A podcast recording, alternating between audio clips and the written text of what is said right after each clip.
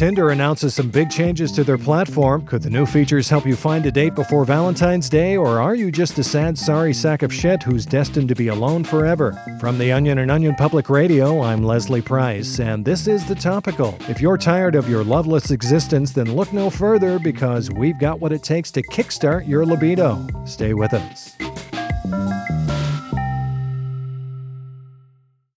The popularity of dating apps to find that special someone has skyrocketed in the last decade. In the US, 4 out of 10 couples now meet online. Wait, so does that mean 8 out of 10 people who then pair off to make 4 out of 10 couples? Or 4 out of 10 people who go on to make 2 out of 10 pairs? I, I, was never good at this kind of stuff. Anyway, one popular dating app hopes to increase the number of matches its users make. Tinder is loosening its core compatibility criteria. The app's creators say they will no longer match users solely with distant relatives. Here with the details is OPR dating technology correspondent Alan Potts. Hi, Alan. Hi, Leslie. Since its debut in 2012, Tinder has been one of the hottest apps for single people to connect with kinfolk in their area. Now, the company is expanding its algorithm so lonely lovers can cast a wider net beyond just long lost siblings, unwitting in laws, and third cousins once removed. Here's Tinder spokesperson Jake Neely. From casual hookups with distant aunts and uncles to long term relationships between twins separated at birth, Tinder has been the premier app for incestual dating for years. But as of today, swiping right no longer means you will automatically be paired with someone who shares at least 12% of your DNA. Our users can now share something special without sharing a great grandparent. Alan, this is a big change. What should Tinder users expect going forward? Well, according to the FAQ section inside the Tinder app, the interface itself will remain the same. Users still swipe right to match with possible suitors and left to pass. The only difference is users now stand about a 20% chance of connecting with someone outside their gene pool. Tinder wouldn't be the first phone app to work consumers by introducing a major change like this. What's been the response so far? Uh, I spoke with a few Tinder users, and here's what they had to say. what?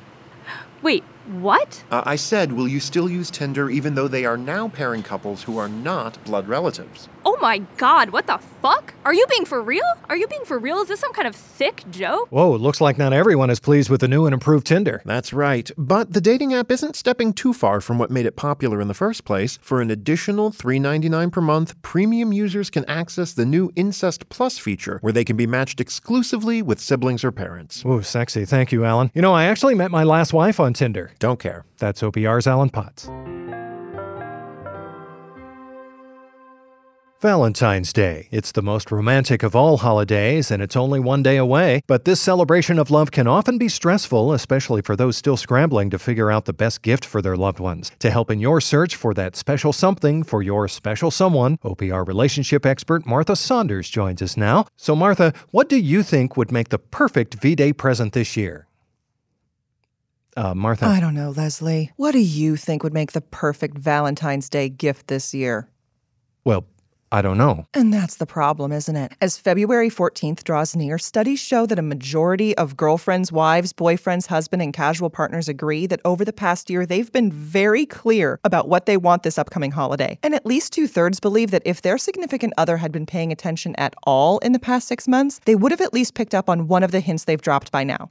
Interesting how would you respond to claims that sometimes people are just too hard to buy for and that it's the thought that counts? While it's true that up to 70% of partners just want something that shows a little thought and care, that usually means not something you pull out of your ass the day before. Partners should also take under advisement that if they aren't able to even say, pick up on a favorite color or ask a mutual friend for advice, it really makes it seem like they aren't even trying. But what about listening to this doesn't count? Okay, but I have here some counter research that indicates that many individuals feel feel their significant other is hard to read or may say they want one thing but then not want it later? Actually, that study was found to be incorrect upon peer review. I have here, instead, an alternative study from the University of Iowa finding that even in such a case of miscommunication, if a person thought for just one single second about who their partner was as a person, they would be able to read between the lines. Be that as it may, many of our listeners may feel like this is way too much pressure to put on one little gift and it shouldn't undo all they've done to make this relationship work. That study went on to further conclude that the pressure was really on this year, especially after the respondents whiffed their two year anniversary in September by giving their partners a coupon for a free back rub because they thought it would be cute. Well, you know what? Some of our listeners might really like back rubs. What would you say to them, huh? I would tell listeners that it is not wrong to have expectations, and also that you shouldn't be demonized for having feelings. And that the main takeaway from this whole thing is that if the partners in question aren't even able to do one nice thing just once a year, it points to a much bigger issue. Ow. The study assumed that subjects had at least booked a dinner reservation, right?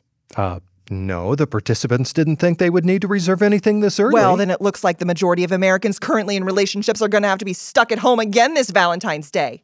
You know what? Fuck it. Just give your partner whatever dog shit you were planning on because you're probably going to be single next year anyway. Honestly, it'd be nice to get some fucking peace and quiet for once. What did you say? That's OPR's Martha Saunders. oh no, we are not done with this segment. All right, enough with all the chocolate candies and smooches. Here's what else you need to know today.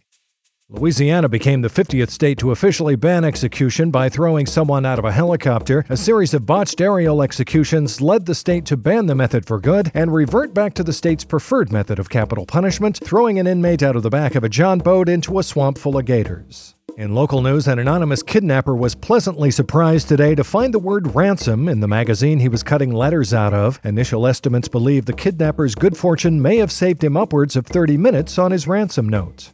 And finally, some big news here at OPR. The Topical has been ranked the most listened to podcast among coronavirus quarantine zones. It's a huge honor and an accomplishment that we really could not have done without all of you. So, from everyone here at OPR, thank you. Can't wait to get those numbers even higher next month.